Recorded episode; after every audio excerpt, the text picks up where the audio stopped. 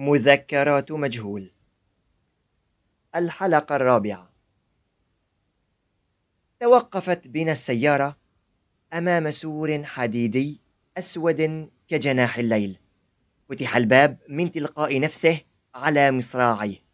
وتحركت وتحركت السيارة نحو الأمام. التفت نحو الجهة اليمنى. في غرفة صغيرة كان على الباب يقف رجل قد طعن في السن عتياه نادى بصوت مرتفع كزئير الأسود. أهلا بعودتك سيد يزن. من هذا أيضا؟ أين ذهبت تلك الذاكرة اللعينة؟ أنا لا أتذكر الأشخاص أبدا. لا ملامحهم ولا أسماءهم ولا من يكونون بالنسبة إلي. في بعض الأحيان نتمنى أن ننسى بعض الأشخاص ولكن الآن أنا بأمس الحاجة لذلك التفكير اللعين الذي يعيد الناس إلى ذاكرتي ويجعلني أفكر بهم. تابعت السيارة متجهة نحو الأمام بسرعة هادئة. على الجانبين كانت الأشجار تنتشر هنا وهناك مفرقة وكأنها بضع شعيرات في رأس عجوز. استدارت السيارة قرب نافورة ماء في وسط الطريق. انعطفت نصف دائرة انعطفت نصف دائرة وتوقفت. صدر صوت المكابح و صدر صوت من الباب بقربي وانفتح عن آخره. استدرت نحو الصديق ونظرت إليه بنظرة مليئة بالتعجب والإندهاش. أجابني قائلا لا تقل لي أنك لا تعرفها. لطالما أحببت هذه الحركة وكنت تستمتع بها. استدار نحو بابه وقام بفتحه والنزول من السيارة. شعرت بحركة غريبة قربي. التفت ناحية الصوت وإذ هما شخصان يلبسان ألبسة رسمية حمراء وكأنهما خدم قصر. بدأت الأفكار اللامتناهية. بدأت الأفكار اللامتناهية بالظهور في عقلي. رباه حملني الأشخاص حملني الشخصان ذوي الملابس الحمراء وأسكناني على كرسي متحرك ودفعت بحركة خفيفة.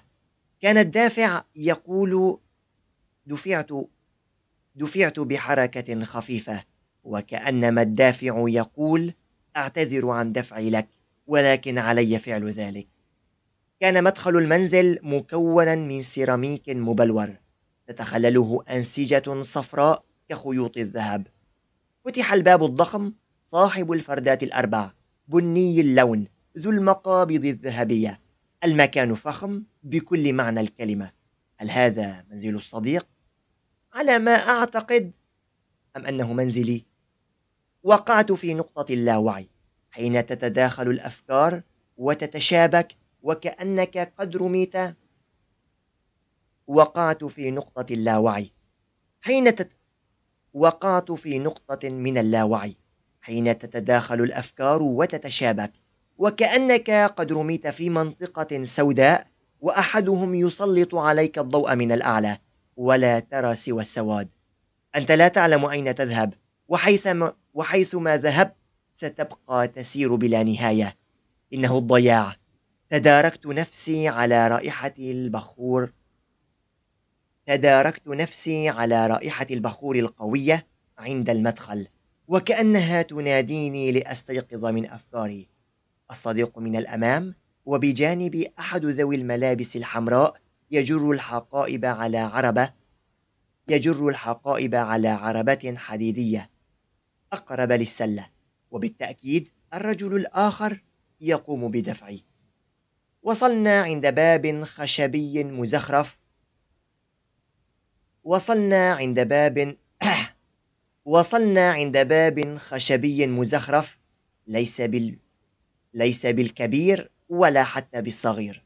أمسك الصديق بمقبض الباب ودفعه نحو الداخل ودفعت بانسيابية إلى الأمام.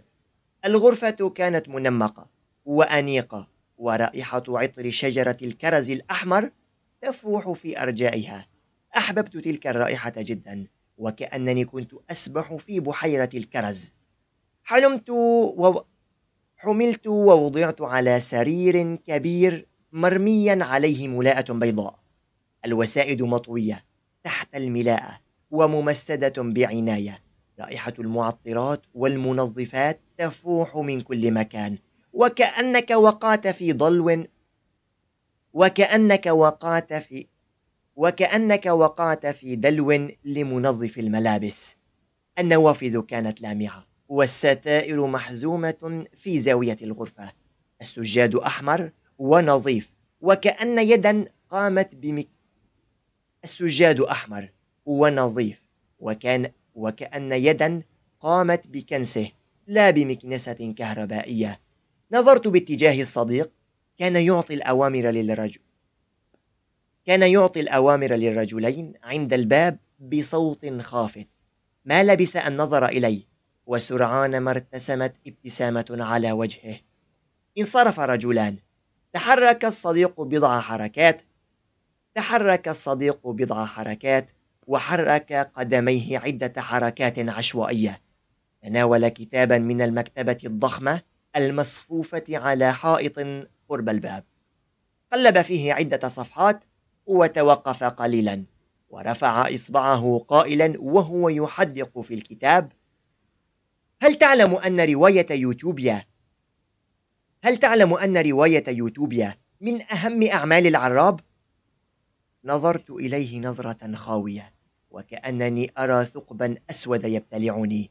واصل قائلا إنها تحكي عن توقعات لمستقبل البشرية ومصر تحديدا. لا أعلم كيف كتبها. ولكنه العراب بالنهاية. أغلق الكتاب والتفت نحوي بحركة سريعة وكأنه يريد أن يقتنص ضحيته قبل أن تهرب. أعلم أنه أحد الكتب المفضلة لديك. لذلك سوف أضعه بقربك. أتمنى أن تعود صحتك قريبا وتقرأه بنفسك مرة أخرى. فكما كنت تقول لي دائما صوتي لا يصلح للقراءة. سيأتي المرافق عاجلا أو آجلا. فكما كنت تقول لي دائما صوتي لا يصلح للقراءة. سيأتي المرافق عاجلا أو آجلا وسأكون بجانبك. وسيكون بجانبك. أعتذر جدا لأنني اليوم لن أستطيع المبيت عندك. أعتذر جدا لأنني اليوم لن أستطيع المبيت عندك. فأبي في المستشفى. فأبي في المستشفى ولا أستطيع الابتعاد عنه كثيرا. في المساء كان المرافق قد حضر. في المساء كان المرافق قد حضر. لم يكن كبيرا في السن كان في العشرينيات.